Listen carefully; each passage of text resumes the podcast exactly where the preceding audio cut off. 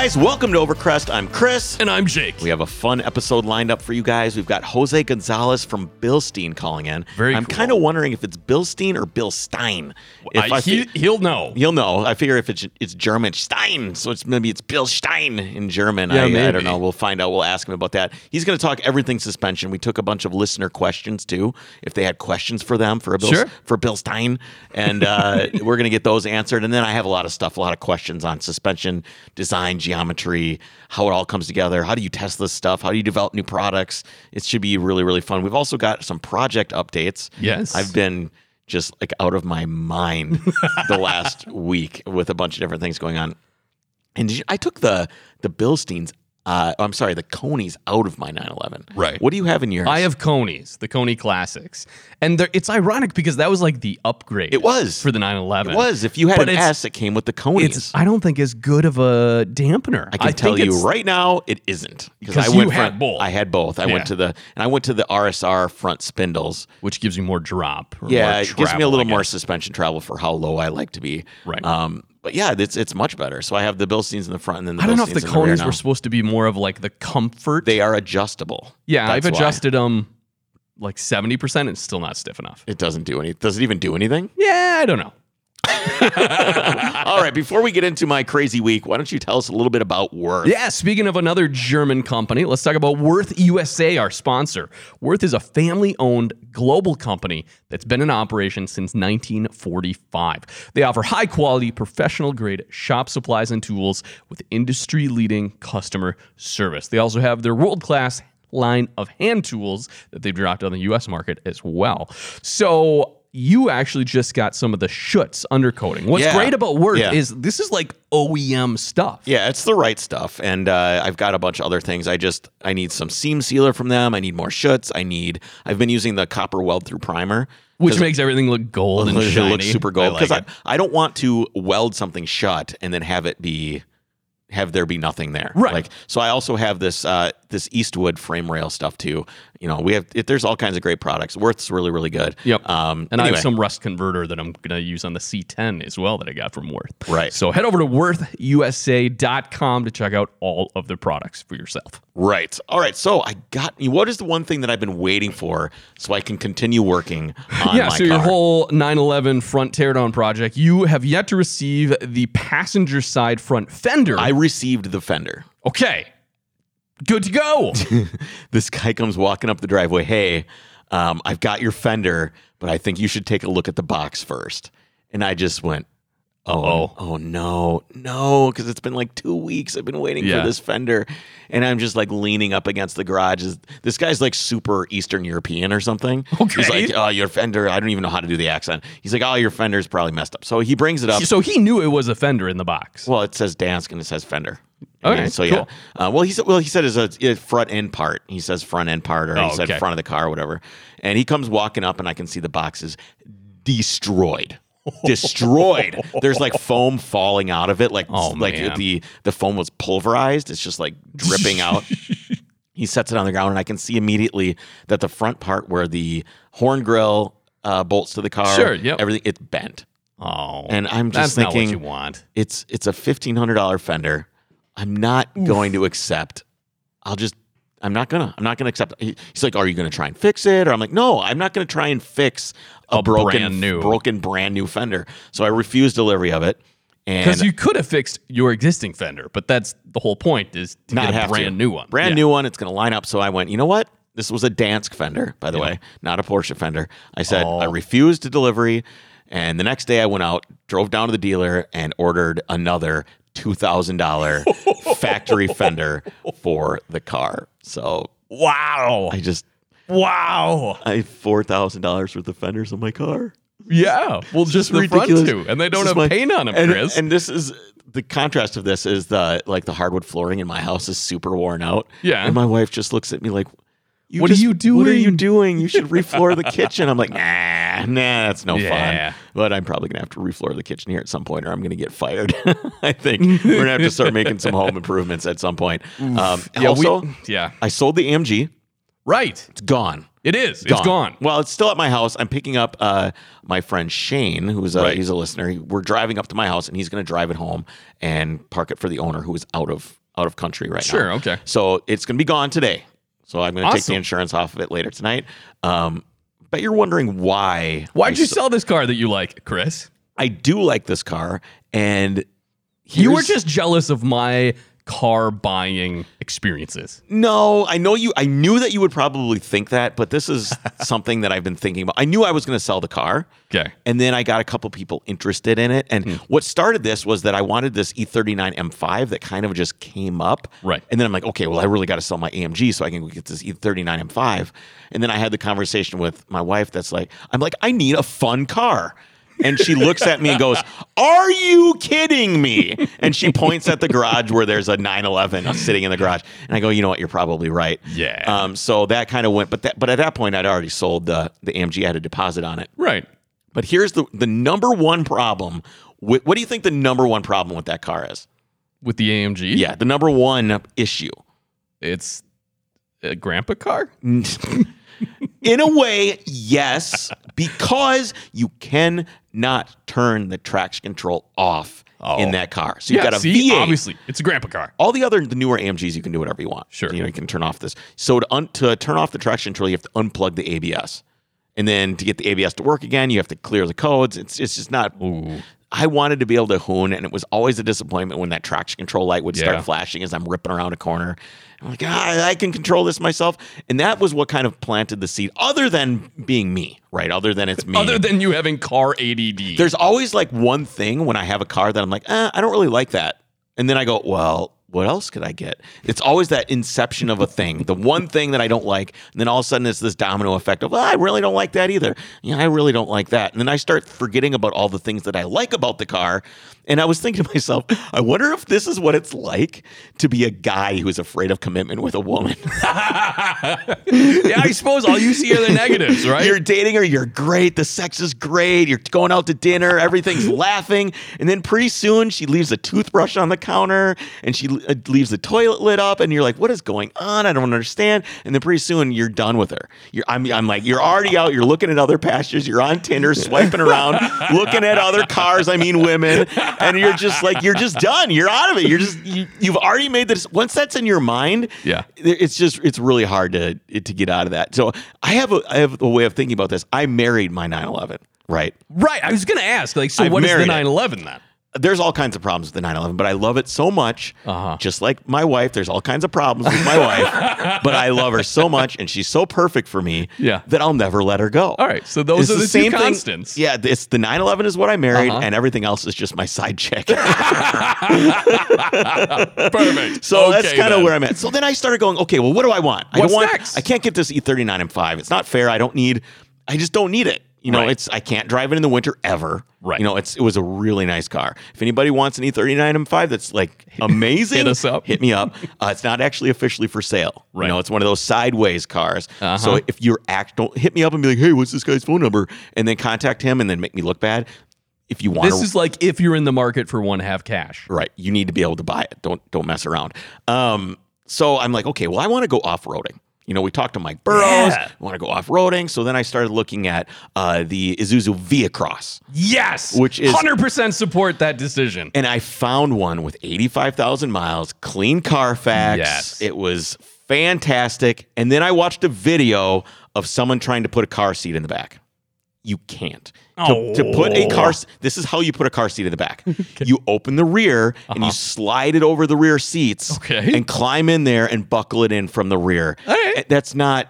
That's not a. I wasted a perfectly good Carfax report You on you. well, I'll send you seven dollars if that's if that's if that's what you're worried about. You still have like a bunch left. I'm sorry. I know I said I was serious, and I was, and it's and I I was really excited about that thing. They're really weird Oh, I and love how unique they are and just strange. and they're cheap. This thing was five grand. Oh, eighty-five thousand miles. It needed tires. It had some like you know wheels with a terrible offset on it that were street tires. Needed some you know TLC to make it look cool again, but they're cool. And then I but I go okay.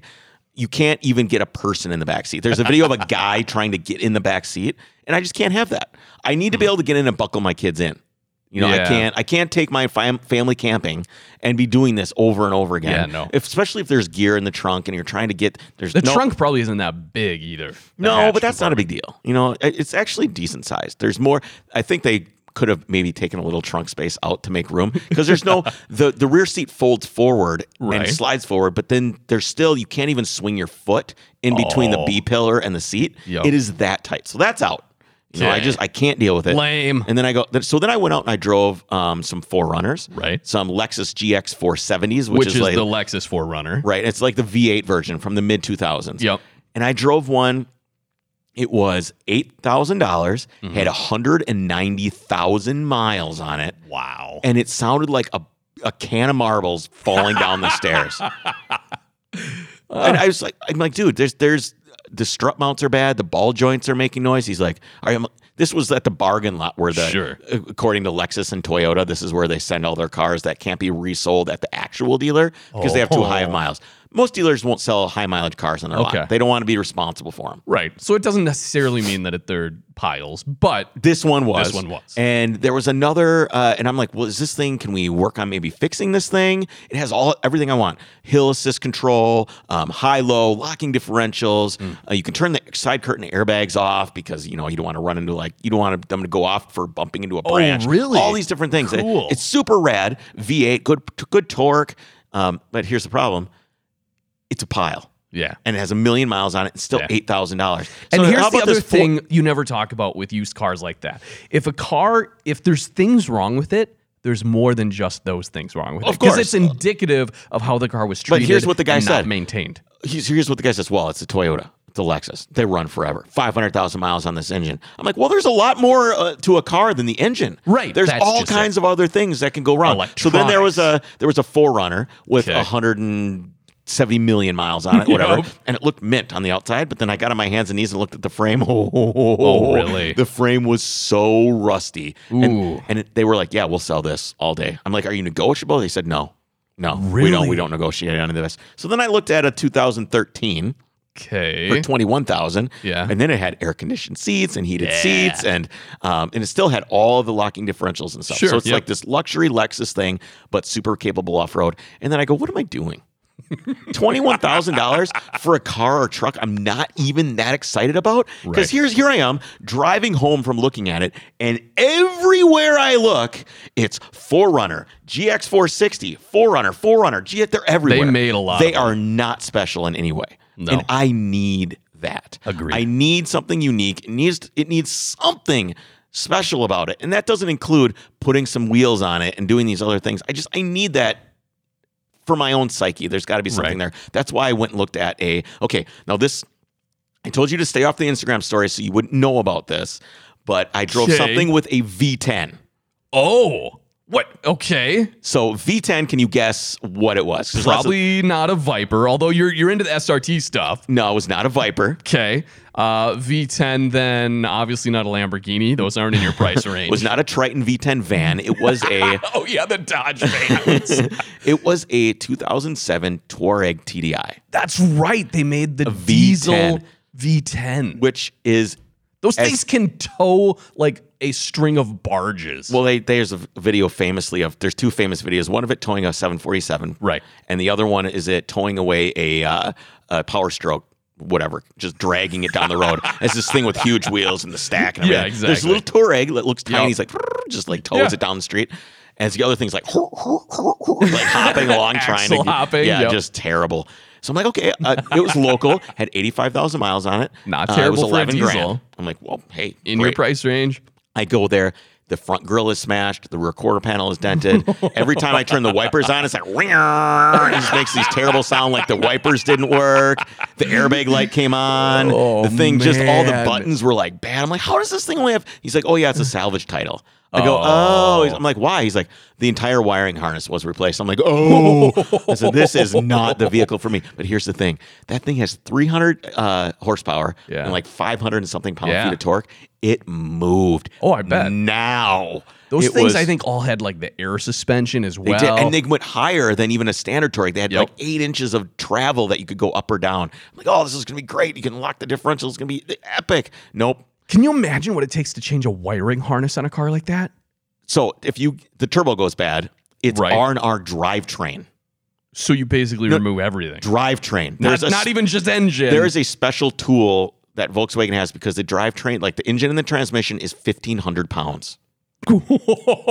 So they have a special hoist that they have Yeah. to drop this stuff off.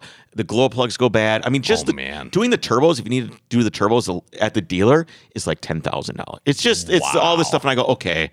You know, Nope. I think what's you know as as I stated, the thing that's important about these is that was an eighty thousand dollar truck at Right. one time. Just because it's a ten thousand dollar truck now doesn't mean that the labor and the parts that were originally around when it was new don't apply oh, because good they point. do. Good all the parts, all the parts cost the same, and the labor rate of one hundred and seventy-five dollars an hour at the dealer, which is the only place that's going to work on this thing for you, Yeah. that doesn't change. so you're kind of stuck if anything goes wrong with any of it. So that's it. I'm done. I gave up. And what's funny is the Facebook algorithms must be having a seizure right now. They don't even know what to show me because my because you keep looking at yeah, different I cars. was with, and, what's funny is I was with Jess and I'm like, wow, that Rubicon actually looks really cool. I got home and it's like Rubicon sale, you know, interest financing. Oh, You're a Fury It's Motors. so creepy. I'm like, God, why are you listening to me Oh, right yeah. now? No, Glad they they, don't do. show me everything my wife and I talk about, or we'd be in deep trouble. Hey, Dad, what's this? Uh, nothing. Uh, you can only imagine. so here's what I'm going to do. what's that? I'm keeping the 190e. And so you are I'm keeping it. And today I bought a bunch of stuff. for the 190. I bought wheels. What did you buy? I bought the 16 inch version of the wheels that are on the car. Okay. So it's off of like the the 2.3 16 valve. They're 16 by 8. So you can put some meats on them. I bought the It'll look good. It'll look good. It's uh, it's OEM plus. That's what Okay. I'm about. I don't want to stand out with this thing necessarily. It- it's already an old, clean car. It's Right. unique enough. I don't need to overdo the things with the I wheels. suppose you're right. Um, and then I bought a European headlights. Sure. Finally, you know the reason I wasn't never bought a lot of stuff for this car is I You was just, thought you were just gonna. I thought I drive would just get for rid the- of it. Yeah. But now that I'm going to keep it, I bought European headlights. I bought new speakers. Front Oh. and rear because they're like, you know, I listen to a lot of podcasts and everybody's voices Really gravelly Yeah, it sounds awful. and I bought a this little slimline subwoofer that's three inches tall by Oh, like cool. seven by twelve. And it- Okay. I'll just slide it under the seat, and it's like 250 watts. Hmm. So I'll I'll have that too. And I think I oh I bought Vogtland lowering springs. Oh, you So I did. bought some lowering springs for as This well. is gonna be this thing is going to be dialed in. I of like course, it. I'm like Amazon Prime show up tomorrow. Yes, sweet. Yeah, it was great. And uh, so now you'll have something to work on. I'll have something to work on, and it and I when I work on something and I make it my own, it becomes a lot more personal, Right. You know, and it becomes something that you can kind of enjoy and fall in love with. And I've also found the future motor swap for the car which is which is the the SL300 had a twin overhead cam engine that makes 188 or 190 horsepower, and it bolts in. I thought you were going to say like the S63 AMG. They don't fit without like major modifications. This one bolts right in, and it'll be an extra 70 horsepower, That'd be cool. which should be great. And I, um, you can get manual transmission for it if you want to. Everything Sure. bolts right in. It's See, that easy. would It be works. cool. And here's the problem: is I started looking at other swaps, Right. And pretty soon I was on the forum, of course. The forum, the last bastion of actual information on Yes. the internet, is forums. Right. Okay. You can't go on Facebook and find any information. You can't go to Wikipedia and find out how to swap anything. Right. And this goes for your car. This goes for installing tile in your bathroom. This goes for any DIY project ever. Because at one point there was a forum for all of it. Yes. Because forums were the place before Facebook fucked everything up. Seriously, that was where everybody hung out was forums. Yeah.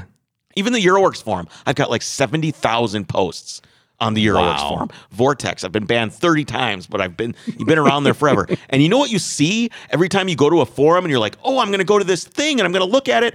And I found this great uh, guy that uh, swapped a 2.3 compressor engine in Oh, cool. from the from the supercharged C230. yeah. You know what I see? A bunch of Photobucket logos when I try to look at it. Yep. And that is one of the number one things that screwed forums Yep, it over. killed it. Is it killed it because they wanted to charge. Basically, you remember when it just it, overnight it died. Yes. Because they wanted four hundred dollars. I had a huge build person, thread going. and then you just stopped. Yeah. Like why Everyone bother? disappeared. So I mean, there's a lot of reasons forums died. Uh, it's it's not this instant masturbation that you get from you know regular social media. it takes more time. You Yeah, can you don't- but you can actually have the information there. So too late. Thousands of builds and other DIY images are all toast. You know, I can't look at any of it. I can't see it. Yeah. So I have to like right click view image, and I'm just it sucks because there's so much information and human capital that's gone because forums either they shut down because Right. nobody's there anymore, Photobucket screwed them over, or people just aren't looking. Right. You know, we still have the Euroworks forum up. Yep. I make sure that it's up and it's just going to stay up. We'll figure out a way to keep it up. The hosting isn't expensive and there's some information there. I went there's on there the other DIY. day. There's DIY stuff going on. I'm hoping that we have a resurgence in forums, that someday Facebook dies and people Yeah. are going to just go back to using forums and go back to the good old days where people talk about their grandpa car. Well, that's it. That's all I got. So that's the stuff's going on in the car. Um, I ordered a new fender. We'll get back to things and you know. Chris! get- what? I bought an S3. You did. you did. Well, your wife bought an S3. You bought a Macan. Yes. But I'm wondering who's going to end up driving what. I don't know. What do you like driving better? I'm gonna put exhaust on the Macan. Oh boy. Okay. That's gonna sound really good. Is this where I go? Yeah. Yeah. um, I can't. I'm, I'm looking forward to seeing the S3. Um, we'll probably take a look at it on the way out today. It's blue, right? Yeah, it is. So what? That's a two liter turbo, and then Yep. I know you were looking at an RS3. Which is the TTRS engine of the five cylinder turbo. It's a five cylinder turbo. The the S the RS3 is, yeah. Ooh, back to that. I know. huh? That's what's kind of cool about it. Yeah, It has only- that sound. The only problem with Audi is I think that they've lost their way. What word did I use for Audi the other day? Spindly. They're You spindly. said that, but after driving this, I don't think so. I just This is a 2017. It is. It seems taut and stout. it just doesn't seem well. Everything's me- not mechanical anymore. It's not the mechanical Yeah, but no, nothing is. When you look at like a Q5, that would be that wouldn't be something that you'd go overlanding in. No, you for know, sure everything is just more. How do I get my groceries and still have people think I'm cool? Versus, I actually need to get through 18 inches of snow to get home. Right. It's just a different mentality. It and this is, I mean, the whole German mentality used to be uh, more functional and utilitarian. Right. And the whole, I'm not even talking Mercedes. I'm sorry, Audi. It's Mercedes and BMW. Yep. And the whole thing kind of shifted. well, the market from- shifted. yeah, yeah. I mean, you had the 100%. the economy went to shit in the early 2000s, and I think that was a big part of it. Um, I did get groceries in my grocery getter Macan though. Yeah, how That did you feel nice. about that? That was great. yeah, it went well. It went very well. I got them got them done fast. 400 horsepower worth Yep. of groceries. Did you- Grocery got home fast. was the milk spilled all over the trunk when you got home? no, I, I was taking my time. All right, I'm really looking forward to talking to Jose from Bilstein. Uh, but before we do, what have you got for us? Yeah, let's talk about Petrol Box. Petrol Box is a monthly subscription service specifically for who? Car guys. You guys Us. know this. Yeah. Why haven't you gotten one yet? They're really cool. Each month, they carefully select items, including tools, detailing supplies, t shirts, hats, apparel, garage gear, stickers. They get books and publications in there occasionally. Give away wheels sometimes. right there to your doorstep. Every single month, Chris, they give away a set of rotiform wheels to one lucky subscriber. But you can't win wheels if you're not a subscriber. There's actually two different levels to choose from. Petrol Box Basic costs less than 20 bucks a month, and the Petrol Box Premium gets you more gear for $39.95. Check them out where? At mypetrolbox.com and use the code OVERCREST at checkout to get six bucks off your first order. There's something else that these guys are doing that's really kind of cool. Okay. If you go to uh, petrolpup.com, Okay. they're releasing a motorsport inspired line of dog collars and accessories. So, like, you know, like the BMW M colors and everything else. Oh, but for the collar. for the- yeah, it's kind of cool. So, head over to petrolpup.com as well to I'll have to them. check that out. All right, guys, let's get on with our interview with Jose. Jose Gonzalez, man, thanks so much for uh, coming on the podcast. I really appreciate you being here. No, thanks for having me. I think the uh, the number one question that everybody's wondering is it Bill Stein or Bill Steen? Which one? Which one is it? It's Bill Stein. Okay, I just wanted to. It just is like want- the beer stein. Then. yeah. It's, well, it's German, right? Of course. Correct, correct. Bill Stein is how it's pronounced. So, what is? Do you know kind of the like the uh, the brief history of of Bill Stein a little bit? Kind of where the company came from? Uh, yeah, definitely. So, uh, Bilstein GmbH uh, was established in 1847, and originally uh, they started out making um, hardware such as door hinges and uh, window handles. Um, Bilstein didn't really get into the shock absorber market until about 1954. And uh, they got into the shock absorber market because um Mercedes Benz actually approached Bilstein to uh, develop a, a, better performing damper that was currently on the market. I'm, I'm thinking so about there's some old party going on in Germany where these two guys uh-huh. are standing next to each other, and the guy from Bilstein's like, "Yeah, check out how this cupboard opens. It's really, really nice. Check out the the, the, the tolerances on this hinge is amazing." And the other guys, well, from Mercedes is going, "Man, we really need some struts. Like, can you make those too?" That's probably exactly how, how it went. oh, uh, sure. it, the Germans I know geek out on the quality of the most uh, minuscule thing, so that's probably exactly how it went. so, what was the first product? Uh, so yeah, so the first product was a monotube shock absorber for a Mercedes-Benz sedan. Uh, they had good success with that. Um, in 1961, that's when Bilstein uh, became heavily involved with motorsports, and uh, through that motorsports uh, involvement, developed new and high-quality products, not just for uh, motorsports, but for also passenger vehicles. And so here we are in 2020. So what do you do for Bilstein? Stein. Bill Stein. So I, Sorry. Bill Stein. I am a product manager. I've been with the company for about eight years now. Uh, what I do is I manage the street performance product made in Germany for the U.S. market. Okay. So, what are some of the different products that you guys offer here for street enthusiasts? Uh, I mean, you know, uh, Bilstein is an enthusiast brand. We don't just offer uh, products for street vehicles. We're also heavily into the off-road market and light truck market in the United States.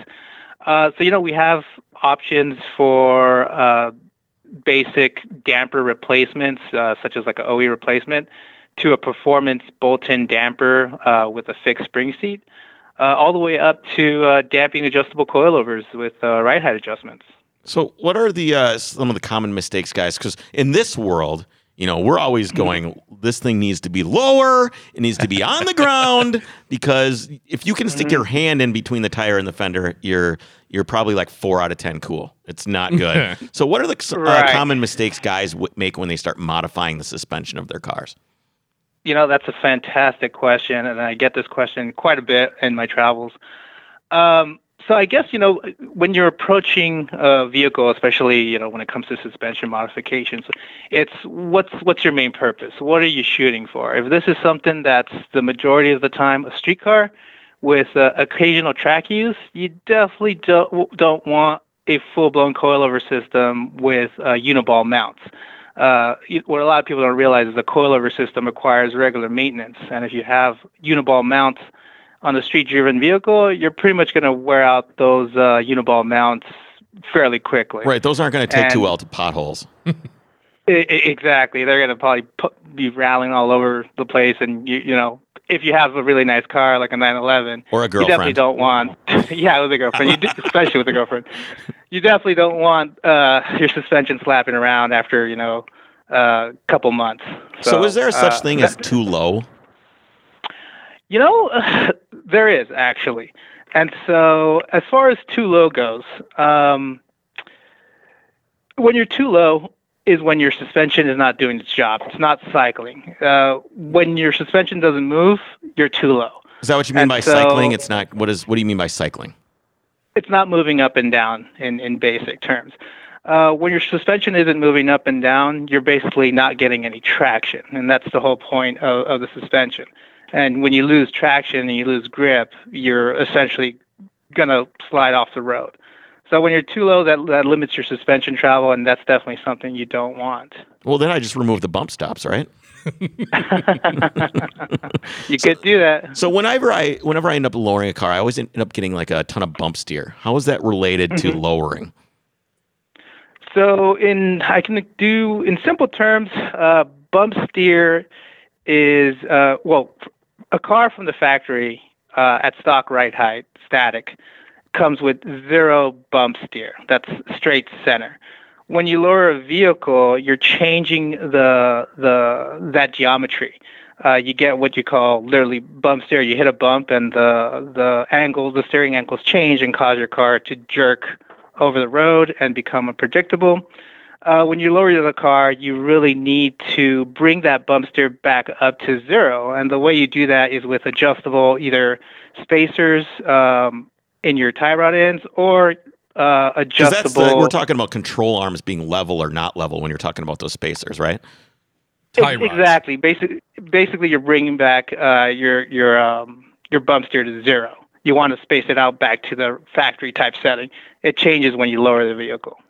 So, what is bound and rebound, and is it something we really need to have? Because you, you, you kind of alluded to it when you say what are the mistakes people make, and of course, one of the mistakes people make is go, okay, I'm going to go buy the most expensive product that this company makes, and I'm going to put it on my car, which in some cases would be something with a with a with a Heim joint for different parts of it, or it's got the adjustment for bound and rebound. What is uh, bound and rebound, and do you even need it on a street car?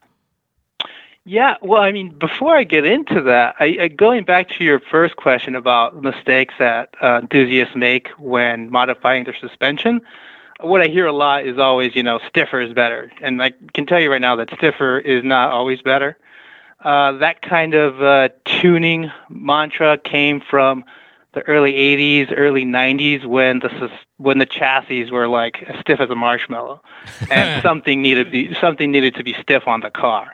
And so you don't really need to approach modern day vehicles with you know the stiffest shock you can find. You want the suspension to cycle. You need it to do its job. You need it to, you need the dampers to move up and down. And so uh, to answer your question on uh, rebound bounds, uh, bound is the down- downward motion of the shock or suspension. Uh, rebound is the upward motion. And when you have adjustable suspension, you're essentially tuning the speed at which the damper travels either bound down or rebound up. Um, is that fun to have? Uh, hell yes. Do you need it on the street? Probably not, but it is fun, and I, you know, I have it on my cars. So some of the manufacturers will only do one bound or rebound. They don't do both. Why? Why is? Why would you even have? Why is it easier to have one be adjustable but not the other? Uh, I mean, on the streetcar, on uh, paved performance, rebound is the most important um, aspect of the shock you want to control. Uh, that's pretty much what you're feeling the most on uh, on a streetcar or like a, a, a sports car that's ra- racing on paved roads. So that's why some suspension manufacturers only offer that option because it's kind of the most crucial one to have. So what is the best compromise then between a car that sees street and track use, or if you just want to have a, a car that you drive that you want to be, handle the best possible way on the street, but your girlfriend that's with you isn't complaining about how stiff and awful it is? yeah, I mean, um, again, you know, I always try to recommend to people to build your car to what it's going to be used for. Um, you know, we have a line of coilovers that are called uh, B16 PSS10. Uh, they're great coilovers. They'll handle track use, but um, they're actually good for the street as well because they're designed to use the OE uh, mounting equipment, meaning the rubber top mount that you'll find like on a BMW. Uh, that's good because it keeps noise down and you don't have to service it the way you would uh, uh a high-end motorsports component like uh, something with a uniball mount. So it keeps the noise down, it keeps the comfort high, so you'll be happy and your girlfriend will be happy. So, Jose, speaking of the bound and rebound adjustment, that's basically the valving of the dampener. Now, if you don't have an adjustable valving for the dampener, or if I go to purchase these uh, for my vehicle, are they tuned specifically to each vehicle?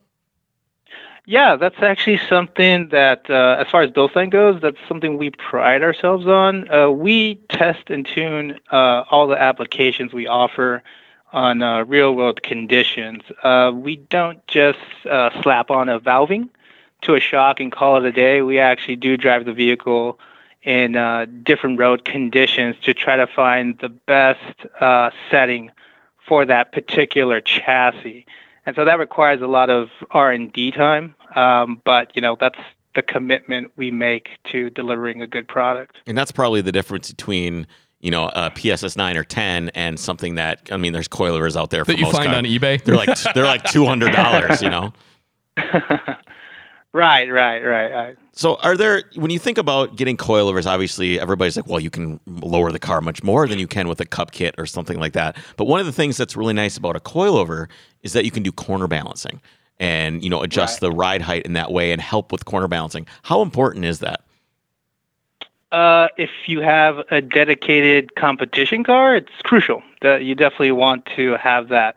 If it's a street car that you're autocrossing every now and then, it's not so crucial. Um, usually on a street car with coilovers, you pretty much set it once and you're done.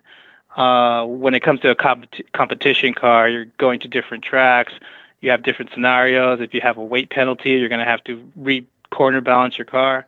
So um, yeah, I mean, do you need it again on the street? No. Is it nice to have? Yes. So one thing I can never figure out is the difference. And I'm looking, you look at struts, you're looking at inserts and your stuff like that. You see Bilstein Sport and you see Bilstein Stein HD a lot. Those are the two that you see most often as a choice on replacement for my cars that I've had. What's the difference between the two officially? Right. So actually, we no longer use the HD and Sport uh, nomenclature. Okay. Uh, HD is now called uh, B6 Performance, and what was our Sport um, line is now called uh, B8 Performance Plus. Uh, in the past, the differences were the valving. Actually, the the sports had different, uh, usually more aggressive valving for you know uh, cars that were being built into uh, race uh, cars. Uh, these days, on more, on more modern vehicles, the main difference is uh, the we have a, a spacer that limits travel on the sport versions, and we do that because we intend them to be paired with a lowering spring. Right, right. Is there differences in the actual uh, the strut or the shot the the metal strut part that goes? I don't even know what the proper The term- housing, I guess. not the housing, the actual strut, the thing that bears the most of the burden. Are th- I've seen those be really thick on some of your struts, and you know some of the other ones aren't so thick. What's what's the deal with that? Yeah. Th- so the our our performance line B6 and B8 are inverted monotubes. So that thick chrome shaft that you're seeing is actually the shock body. It, it's it's upside down. Imagine uh, uh, your standard shock with the shaft, the thin shaft uh, going through the top of the damper. It's actually inverted on um, front strut type vehicles, and that's due to um, the vehicle seeing heavy loads under hard braking. With inverted monotube design, you actually are able to uh, control that better than you would with a body down design. Um, but that is uh, can be physically shorter between the B6 and B8 lines. Most of the times it's not, but it can be. You guys do mainly oil shocks, right? Uh, we do gas charge shocks. Oh, so they're gas charged. So what's the what's the benefit then of a gas shock over an oil charge shock? So um, in modern times, you really don't just see an oil shock. I, I believe the majority of manufacturers uh, switched from just a plain oil shock to a oil gas charge shock in the early 90s. Uh, basically, on an oil shock, you get uh, hysteresis, which basically means the oil begins to cavitate in a plain oil shock, uh, which causes sounds like you to something lose you go to the damping doctor performance. for. Hysteresis. Yeah. if you have hysteresis, you want to go get that checked out. Let's get those shocks rebuilt. We got to come up with something else. Um, do you have any Right. stories that you've that you have from like going to Germany and like testing any of this stuff out that you can share? yeah, I mean, uh, the travel to Germany are always great. If if I don't know if you guys ever been to the Nurburgring, but I have. It's, it's beautiful. It's it's amazing. Just being there is kind of like an out of world experience. Um, not too many uh, driving myself on the Nurburgring. I've ridden in some really nice cars at the Nurburgring, done the taxis. Um, I have been on the Autobahn uh, in a uh, Mini Cooper, John Cooper Works, uh, at night, uh, full full on speed on the Autobahn. That was great. um, that was on Bilstein coilovers, and it handled beautifully. Yeah, you want to be able to change lanes at because if the guy's the guy in the left lane that's fr- driving from America in his rental car doesn't know what's going on in the autobahn, you got to be able to change lane safety to 150 miles an hour.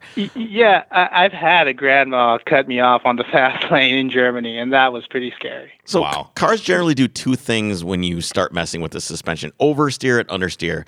What are the most common causes of each? Uh, each of those things that we can avoid. Yeah, so I mean, when you have oversteer, oversteer is caused by the rear tires having uh, more grip than the front, and understeer is uh, caused by, I'm sorry, oversteer is caused when the, the front tires have more grip than the rear. Understeer is when the rear tires have more grip than the front. And that could be uh, addressed by a couple different ways. The you know the point of corner balancing is you're getting uh, the weight spread out through the entire vehicle so that it's uh, balanced, so that it's neutrally balanced. So corner balancing is something that you can do to address that, uh, as well as you know adjusting the suspension so that it has more grip where you need it. And that can be uh, sway bars can be a big part of that, right? Um, not so much. Um, sway bar is more for for cornering. Once you're in the corner, uh, what you want is you probably want to soften up the suspension where you're wanting more grip, Right. or either getting a wider tire or a tire with like a softer compound uh, in the in the at the end of the car that's needing more grip. Sure. All right, we've got uh, some listener questions for you that uh, we put the word out to see if anybody had any questions for you guys. Prop Car via Instagram says Bilstein released an Evo lineup recently. Can you go into depth as to what technical advantage there are over their old PS9, PSS9 slash 10 setups? And- are there any plans to release this for the BMW E36 E chassis? And he wants me to let you know that that's a really popular chassis out on the autocross and racing circuits. And I think he really, really wants the uh, really wants the Evo stuff. Yeah, I mean the E36, one of my favorite cars. Uh, so yeah, the Evo line, it, it's it's a new line. It's it, it is uh, the product line that is under my management. I can't go into too much details just now because it's it is a brand new product and we're kind of in the middle of the launch of it. But but what I can tell you is that uh, the main point of the Evo line is that we will be offering more options. Uh, basically, we want to cover uh, everything that uh, every type of situation, whether it's someone that just wants to have a nice uh, lowered ride, to to someone who wants a full-blown kit that they can build around for actual competition. So at the moment, we have a manually adjustable uh, coilover line called the PSS10. We're looking into offering more types of damping adjustments um, than just that, uh, not just manual, but also electronic.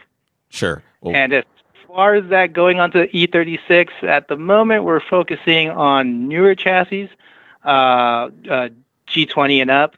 Um, but you never know. We might just do it for the E E36. I think that sounds like a great plan. It's the you know the guys that, like to drive their old cars and have them handle well too. Um, Kevin Fisher says, "Is it true that a MacPherson strut suspension is the easiest to tune because the dampeners the dampers are longer and thus easier to control per inch of force and travel?" Uh, not necessarily. Um, it, it, it, you know, that's that. It depends. Uh, I, I think uh, uh, starting with a good damper is kind of like the number one thing you want. Um, but also, it's you know the the size of the car and the packaging. Just because it's MacPherson doesn't necessarily mean it always has more travel. It also depends on the design of the, the damper. Jason asks, "Do you do custom valving or shortening of the strut assemblies?" We definitely do. If it's a Bilstein aftermarket product, uh, you can definitely get in contact with our tech center. Uh, there's some kind of back and forth correspondence that'll happen between the customer and us. We'll ask you what it is exactly you're looking to accomplish, um, and we'll let you know whether or not you should shorten your uh, shock or maybe even increase the length to achieve the goals that you're trying to accomplish. And uh, that's something that we do out of our tech centers in uh, Mooresville, North Carolina, as well as uh, San Diego, California. Uh, so we, you know, we service the whole country through both uh, tech centers, and uh, yeah, it's a service we do offer. Is that the same place as when I have a, a, a something that needs to be rebuilt? Is that the same place I'm sending that? That's the exact same place. And what's the process like for that? Because I've, you know, I never keep a car long enough that I always, you know, I just have I have a 190e that I bought to just bomb around in, and the struts were blown, so I put some Bilsteins on Bilsteins on it. And Is that uh, a 190e with the Cosworth engine? He wishes. no, no, this was supposed to be a winter beater. It's a really nice car, um, but I Oh, did. yeah. I, I Those just, are great. I just got some springs for it, so it should uh, it should go pretty well with the struts. But let's say I need to get something rebuilt. What do, is there? Mm-hmm. Just send them in, they come back. What's the process like for that? Yeah, a, a simple rebuild. Uh, you probably don't even need to get in contact with us. There's an online form on our website that you just fill out and uh, ask for a rebuild. Uh, each rebuild has a technician uh, take apart and measure the components of the damper to make sure they're still within spec. Everything that needs replacing will get replaced, and that's the valve stack, the oil, and all the seals. And is there this obviously this service is one of the reasons why I mean you got the product that you guys sell isn't the cheapest product out there, but there's different things throughout the product line and the services offered that kind of make paying the extra premium worth it. But in your mind, why is it worth it to to purchase your guys' product over something else? Definitely, yeah, that's a fair question. Uh, one of the things I definitely enjoy about working at Bilstein is the pride and craftsmanship that uh, the company as a whole takes in the product. Uh, what we offer at Bilstein is, like like you said, we don't offer the cheapest product, but you can guarantee it's the highest quality damper you're going to get.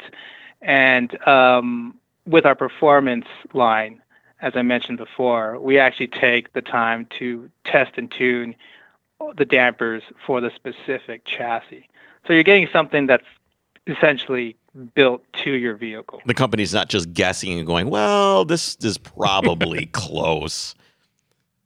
Right, that's definitely not happening. That's not the German way to do it. yeah, no, definitely True. not. Um, the, Luke uh, says it's my understanding that the PASM system in newer Porsches are made by Bilstein. What can you tell me about the partnership and design process? And this is No, the PASM. correct. Is that the, The Porsche Active Suspension Pasm. Management. right?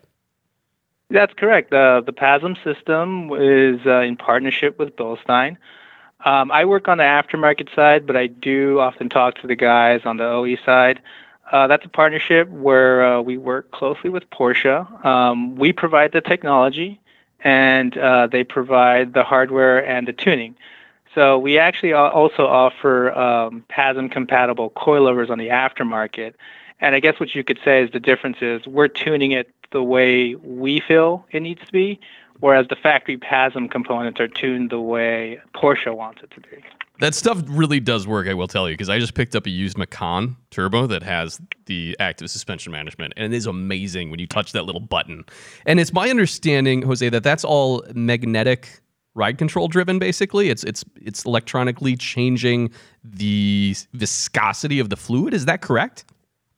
That's not how our system works. Oh, okay. Our system is, is, is mechanical. And so uh, we've been doing the PASM system since the 997. And so uh, it's it's a mechanical switch on the earlier generations, such as 997. You had a magnetic switch that would basically flip the valve setting from a comfort mode to a sport mode. Uh, on something like the new 992, it's variable. So depending on the, the strength of the signal being sent to the shocks, uh, you pretty much have a, a wide range of, uh, of uh, valve tuning. So is in it the infinitely OE shop. variable on the new cars? It, they kind of can be. Uh, That's it's, wild. it, they're, they're pretty wild. Um, they're, they're amazing. The, the 992 handles like uh, like no other car. So, what you said, you mentioned Porsche as one of your OEM partners. What other OEMs do you guys supply? Uh, I mean, to this day, we're still very uh, close with Mercedes Benz. Uh, we've done uh, the a couple Bugattis, uh, a couple Ferraris, um, quite a bit on the U.S. side. We do some Toyotas as well as some Dodge Rams. Where we did the Viper. Um, we're kind of all over the place. And my uh, to Tahoe. I had Tahoe with Bilsteins on it as well. From the factory? No, No, but I that's put them on yeah. there. I put them on there. They were toast. Um, what are so speaking of like the we have the PASM system. Is there anything else that you guys are working on for the the future of motoring? As everything kind of changes over to electric cars and everything like that, do you guys have to kind of change the way you do things at all, or approach the market differently? You know, the beautiful thing about suspension is the the, the bones of of of uh, suspension technology are, are are always going to be the same. It's always gonna you're always gonna need a shock absorber to absorb the the road imperfections. And the only thing different that uh, we see happening from today to the future is just the packaging. But overall, the shock and spring combo is is, is really perfect. You really don't need to to change that too much. So we don't really see um, us needing to change our overall design. It's just the technology where we'll start integrating more uh, active active technologies into the shock absorber, more um, air options into the shock absorber. It, it, the the base of the design is going to stay the same. It's just trying to squeeze more performance out of the current designs that we currently have. So, where can people find out more about your product if they want to learn more? Uh, BilsteinUS.com would be the best place to go if you're inside the United States. Uh, we do have uh, Bilstein.de, that's the German site. Um, but of course, you know, unless you can read German, the Bilstein US is where you want to go. What about our friends in Australia? Where can they find out more? Do you know? Uh, yes, uh, we actually have a partner called Heisman Steering. They're uh, essentially Bilstein Australia. Uh, Bilstein.au is where you want to go. Right on, Uh, man. Great guys over there. Well, I really appreciate you calling in and kind of schooling us a little bit on on your product and suspension in general. And uh, we look forward to uh, whatever you guys have coming down the road. Thank you so much for having me, Chris. It was a pleasure. You take care. Bye bye. Bye bye. You know what's kind of cool is when you think about the all the things that are changing in Germany, and we've talked about, um, well, they're not making engines anymore, and everything's changing. These guys are just going to make struts. They're just Yeah. going to just just continue. I mean, obviously, they're going to continue to you know. Well, there's a lot of innovation and things that they're coming up with, but to your point, it doesn't matter what's driving the cars. It's they still need suspension. Right, unless we get to the point where we're doing like uh, cars that are basically Marty McFly skateboard, Yeah, the hoverboard. the hover cars. We'll probably we'll probably well, get it'll there. be a Bilstein hover mechanism. Although, if you think about it, if you have like a magnetic thing, you're probably still going to need some sort of dampener there. Right, so it doesn't just oscillate up and down the whole time. Yeah, exactly. Otherwise, you'd just be like, oing, oing, oing, have you ever tried pushing two magnets together? Yeah, just- it would just be that, It'd just be super bouncy. All right, before we go, have to mention Patreon dot com slash overcrest. First, I just want to thank all the Patreons that we do have. Yes, it's, it is It's awesome. amazing. Um, if you don't support the show, that's okay too. We love you just for listening. But if you want to hop on, five bucks a month, ten bucks a month, um, we finally we had a huge screw up with all of our shirt materials that we need to make the shirts, but they're here. We're going to start shipping the shirts out. I mean, it's uh, you can get a shirt if you sign up. You can get a print if you want to sign up, or you can just sign up and get the exclusive content Yeah. that we put out. Uh, we- put out every every single month. month. All right, guys, we will see you on Monday with the news. All right, take care. Bye bye.